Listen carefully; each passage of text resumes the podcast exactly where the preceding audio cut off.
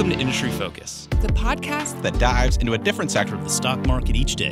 I'm your host, Emily Flippen. I'm Jason Moser. I'm Nick Sciple. I'm Dylan Lewis. And today we're talking financials. Today we're talking consumer goods. Wild Card Wednesday. And we're talking energy. And today we're talking tech. Let's dive in. It's Friday, March 5th, and we're talking about the dip in tech stocks. I'm your host, Dylan Lewis. I'm joined by Fool.com's daft day-to-day delinquent of drawdown deep dives, Brian Feroldi. Brian, how you doing? I'm doing great, Dylan. How are you? I'm doing okay. H- how's your portfolio doing? I think that's pro- probably the better question to kick off this show with. Well, it really depends on what time frame you're talking about. Over the last 10 days, not so good. Over the last 10 years, pretty good. So I prefer to focus on the latter, not the former. I think I think that's a great way to put it, Brian. Yeah, I think it is it is shocking to log in and I don't know about our listeners and our members, but you know, I am someone who checks my brokerage account every day. I don't act in it every day. I'd say in, in any given year I'm maybe doing something in my brokerage account in terms of transactions uh, 10 to 15 times, right? You know, 10 to 15 days. Uh, but, you know, I check every day and to see, uh, you know, a 5 or 10% swing in a, in a couple day period is drastic and it, it does give you pause. You're like huh I, th- I thought those first couple numbers started differently last time i was in here. That's how it goes with investing and that's how it goes with uh, with stocks and stock picking like us. If you're going to invest in some of the greatest companies the most dynamic the biggest innovators big drawdowns are going to come and they're going to come swiftly. They are. And you know we, we lose sight of sometimes particularly during rosy periods is when we talk about the s&p returning 7 to 10% annualized that's an average number, right? You're you're working to that annualized figure based on overall movements over long periods of time, um, and it doesn't have that consistent march that some of those calculators and retirement calculators will have you believe. That's exactly right. Uh, if you look at the historic returns of the S&P 500, they are truly all over the map. You see plus 20%, plus 30%, minus 20%, minus 30%. You average it all, all out over long periods of time, you get a pretty satisfactory return. But when you're looking day to day, week to week, month to month, anything can happen. Yeah, anything can happen, and you will see even larger swings with some particularly high growth stocks. Um, and we're going to be talking about that uh, in, in the middle of the show. I think maybe just to start things off, why don't we why don't we kind of set the stage for folks that have maybe been tuning in and out of news a little bit, uh, just with what's been going on uh, in the market, and then specifically in the tech space over the last two or three weeks. Yeah, so the the stock markets started out 2021 uh, pretty pretty good. They were up uh, double digits uh, over the last. Uh, they were up double digits in uh, in mid mid February. Uh, over the last couple of over the last few weeks, uh, there's been a, a relatively uh, modest uh, sell-off. But if you look at the Dow and the S&P 500, they've barely budged. They're only down a few percent from their all-time highs. But the Nasdaq is down more than 10% from its February high. So the Nasdaq is officially in quote-unquote correction territory.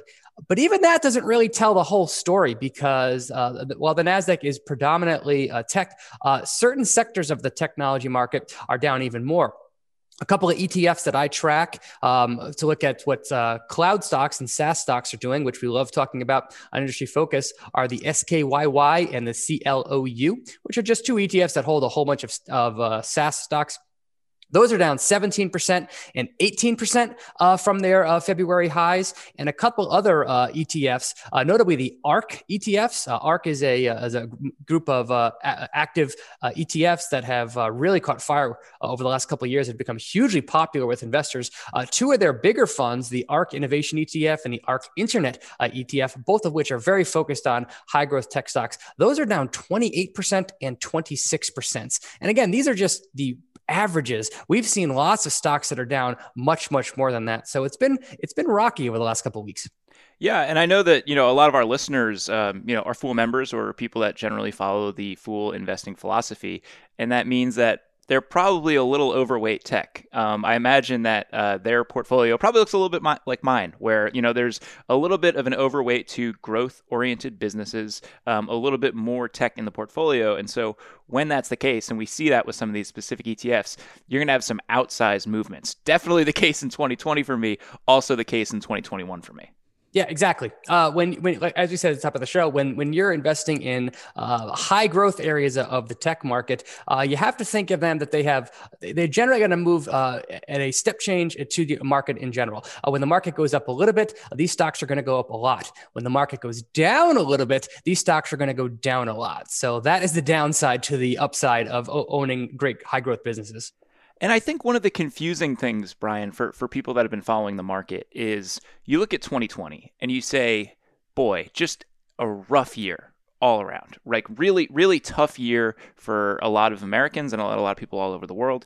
Tough year in terms of how you would look at most economic indicators pretty solid year for the stock market, even with the massive sell-off that we saw. I think the S&P on a total return basis is about 17, 18%. And personally, you know, one of the best years I've ever had, you know, investing. Um, so there was a massive disconnect between what we have seen with the market and the economy. Um, and, and what's odd is you look at 2021, and I think some of the the major news that's moving these companies, and it's the flip, right? We're seeing some positive signs, and that's great, but it's actually not particularly good news for a lot of these high growth businesses.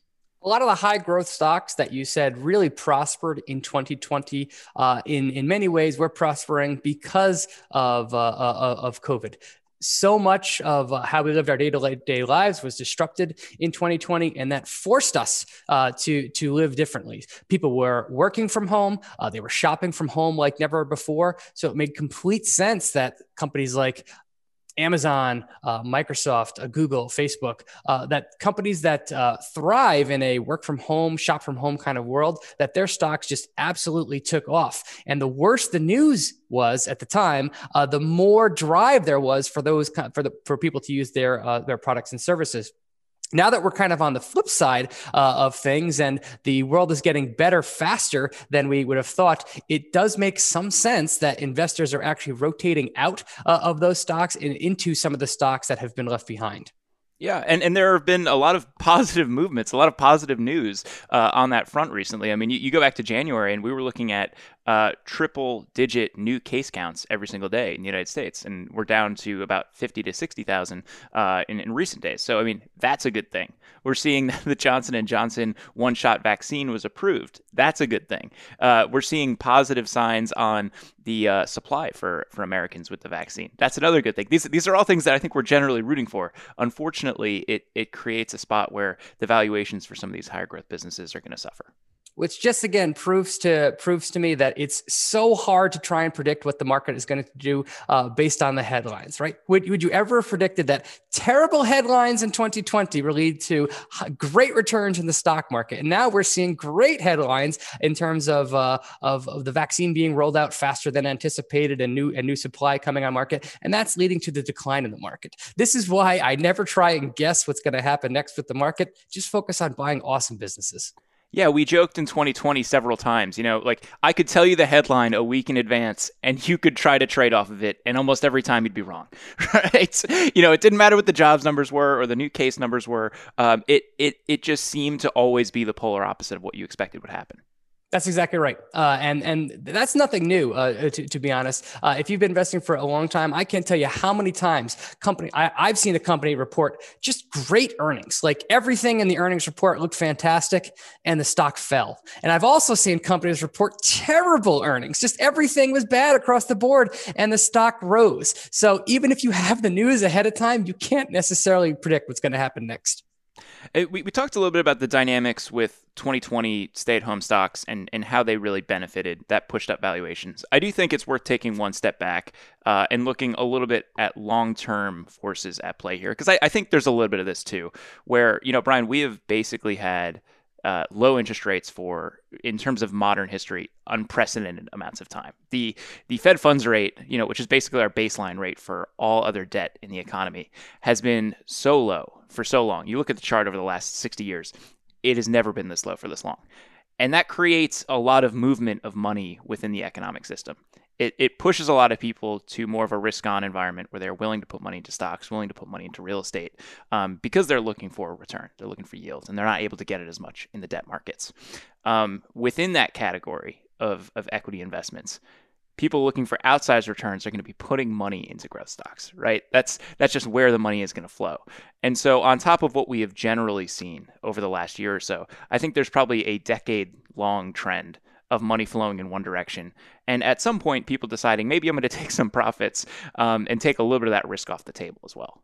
Yeah, which makes sense. And and to your point about uh, yeah, just what's happening at the macro level uh, economically, yeah, interest rates have been terrible now for over over ten years. And if you need to generate an income uh, from your portfolio, you can't really do that from bonds. You can't do that from from savings. Uh, so there's a whole bunch of money that is chasing returns out there. It does make sense in an environment like that that asset prices get pushed up. When you combine that with the fact that the stock market has been roaring now for basically 11 years uh, in a row and couple that with the fact that a whole bunch of people were forced to stay at home and many of them took up investing for the first time as a hobby. Uh, it does make sense that stocks have had a tremendous run and that now we're seeing kind of the the reversal of that. So brian we want to talk about a couple specific names that are very relevant to our Fool audience you know ones that our, our members and our followers probably hold pretty widely. Uh, because you know if you look you know we're not we're not talking about necessarily 10% drops. You know in, in, some cases we're looking at businesses that have been high flying that are now 30% off highs. And uh, i think that's something that if you're a recent buyer you know probably creates uh, some high blood pressure for you um, and, and it might be the first time that you're really going through this. So i think maybe it makes sense for us to talk a little bit about the results from some of these companies and then just philosophically how both of us are approaching this investing landscape. Sure. One of the things I try and hammer home uh, all the time is that there's a difference between a business and a, its stock. Uh, a business sometimes can produce fantastic results and its stock can go down. A business can sometimes produce terrible results and its stock can go up. And we have a couple of examples here that really uh, highlight that. So um, Cloudflare, uh, the ticker symbol there is uh, NET, is a company that I've really started to get to know over the last couple of months. And this is a company that has done tremendously well, uh, both prior to, to COVID-19, uh, as well as basically throughout the pandemic. we have haven't really talked about this on the show uh, much, but Cloudflare at a high level provides web infrastructure and security uh, services uh, to, to, to, the internet. Uh, they reach their, their products and services will reach 99% of the world's internet users within 100 milliseconds. So Cloudflare is a is a way to to speed up and get uh, internet content to people faster. If you look at this company's 20, um, 20 results and their Q4 results, wow, are they having uh, a great time? In the fourth quarter alone, they added 10,000 uh, new customers. That was up 10% sequentially, their customer count, and they now have 110,000 total customers. 92 customers in the fourth quarter alone will spend $100,000 or more with Cloudflare. That brings their total up to 828. And their DBNR, dollar based net retention rate, retention, the good one, was 190, 119%. Uh. When you add it all up, revenue grew 50%. Gross margin was 78%, and their adjusted net loss uh, fell by about half to $8 million. Every single thing that I just said says, wow, they are crushing it, adding 10,000 customers uh, in a quarter. And yet, this company, since reporting earnings, is down 31%. It's incredible. And and Brian, just as an aside, when whenever I hear you say retention, the good one, I always think of the evil twins, dollar based net expansion and dollar based net retention. and how maybe expansion is the evil twin. But yeah, th- those are incredible numbers. And what what I think is hard is like we, we knew 2020 was going to be good. We're seeing kind of the the lagging uh, you know results coming in, and then we're looking backwards. Um, unfortunately, we know that the market is always kind of looking forwards, right? What we see in terms of a market price is basically an aggregate of future value assessments of what could happen. Um, but I see all of that, and I I see a business that seems to be doing just fine. I don't really see too many reasons for concerns. The reason there has to do uh, mostly with valuation. Uh, all three of the stocks we're about to talk about just had a heck of a run uh, in 2020. And while their businesses improved uh, mightily, you could make the argument that the stock prices got ahead of the business fundamentals. And not only were they pricing in great growth, they were pricing in even better growth than the growth that we've seen. So this could just be a case of, of a valuation reset. But this is why I try really hard to always focus on the business. If you just focus on the business and ask how Cloudflare is doing, it's very clear that they are executing brilliantly. I think focus on the business is the thing you have to remind yourself for stock number two here, and that's Mercado Libre. And and, and even in a world where, where COVID didn't happen, focus on the business was going to be a huge part of the way you talked about this company because we we've talked about this company at length on the show before, but they work in I think 13, maybe 14 different countries different currencies. They repatriate back to dollars. There's a lot of crazy stuff that happens with with foreign exchange um, and having to denominate all their results in dollars. So already this is one where you got to look at the business metrics. You can't look at the the revenue uh, quite as much. And the numbers have been stellar. In in their case, uh, you know, year over year growth for them recently has been somewhere in the 50 to 60 percent range. Uh, in the final quarter of 2020, Brian, 97% year over year growth, which is bonkers. I know said I know I said don't focus too much on the dollar figures, but I have to highlight that one. Um, and and the user numbers and and what they're seeing in terms of usage on their platform is incredible. 70% user growth. Now it's 74 million. Items sold for their e-commerce platform up 100% year over year total payment volume uh, almost 16 billion for this last quarter 84% growth in us dollars. And to highlight the, the disconnect there 135% on a foreign exchange neutral basis which is just insane. Those are those are great great numbers.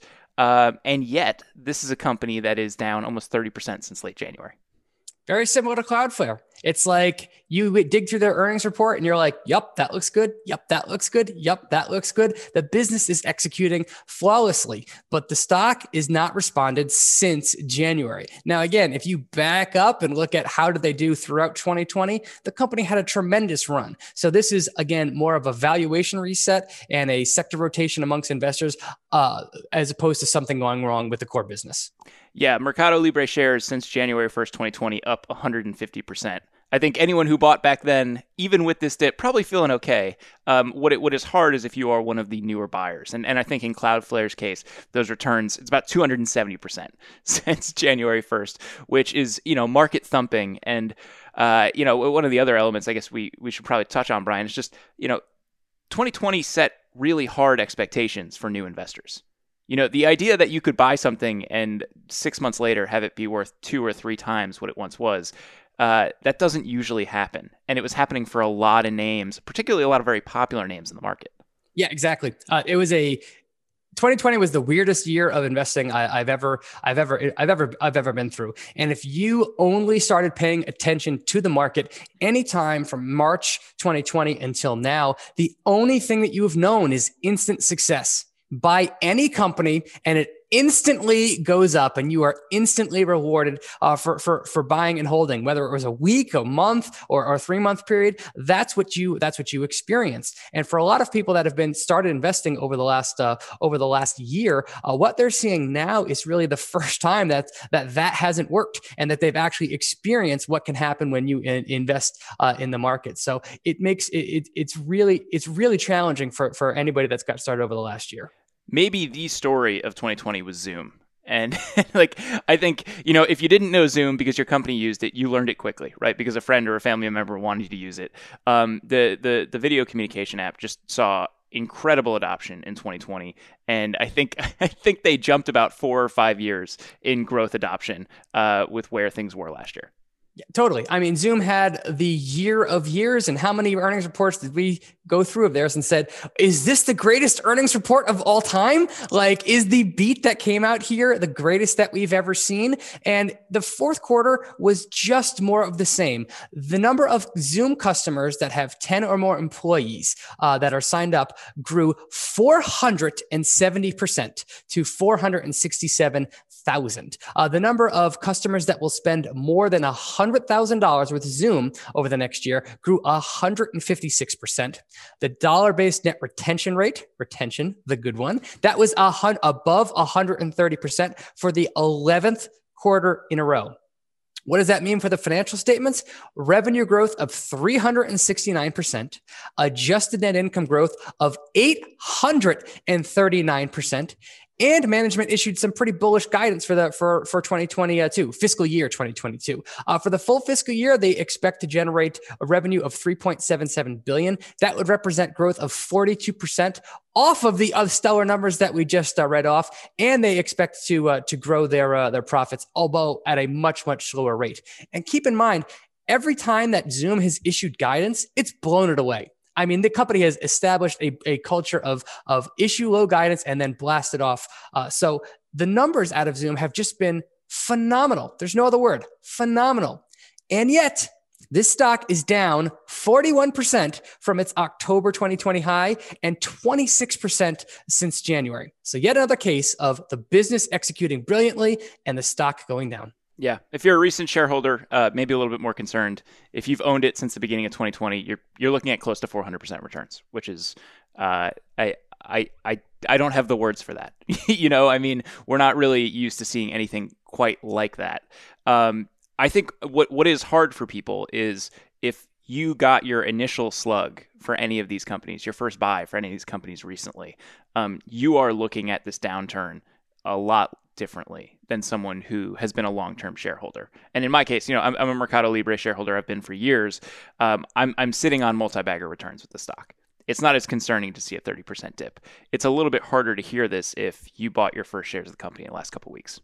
That's exactly right. And that just just shows reinforces to me that you have to take a multi-year uh, outlook with with any of these stocks because what the stock does and what the business does over the over the short term are are completely different from each other. As we've seen with all three of these companies, great results, terrible stock returns. Great results, terrible stock returns. But if you zoom out and look over longer periods of time, great business results, always lead to great stock results. You just have to give uh, the market time uh, to recognize that because there are so many forces at play uh, in the short term. That's why we always talk about how's the business doing? Do we like this business over the next three, five, and 10 years? And I've owned Mercado Libre since 2010 or, or 2011.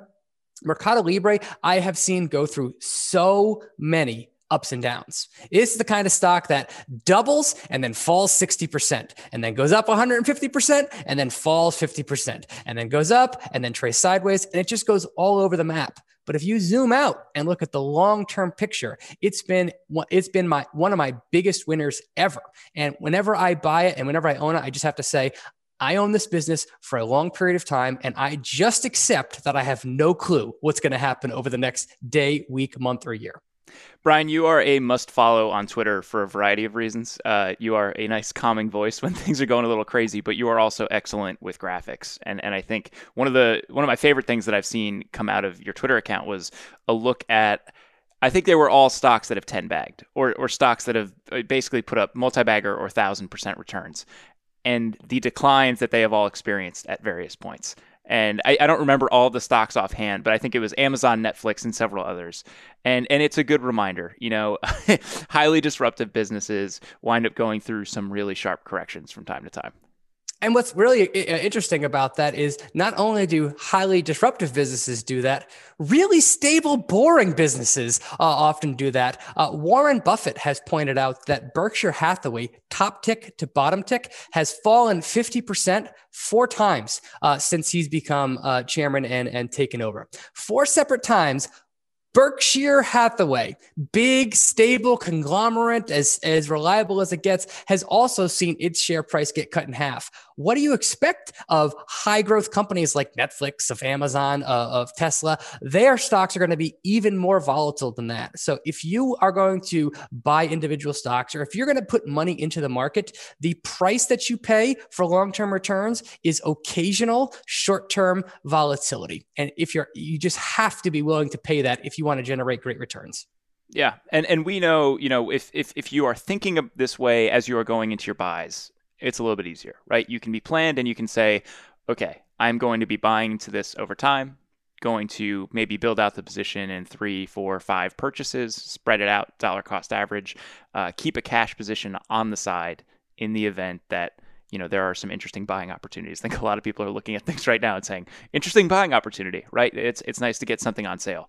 Um, if you happen to be in that position, I think this is a much easier thing to encounter. The the thing I will say to folks that are relatively new to the market um, or maybe are new investors in some of these high growth businesses that have really taken a whack is think about the, the core thing I come back to is think about whether the thesis is intact. That's the easiest shorthand thing I can come back to when I see a lot of red in my portfolio. And in the case of Mercado Libre, is e commerce going to continue to build out really across the world in in a new market where they own it. Yes. Digital payments is that going to continue to build out over the next couple years? Yes. Are they going to be the market leader? Most likely. Even though there's a 30% dip there, everything that made me originally buy that company is still there for that business.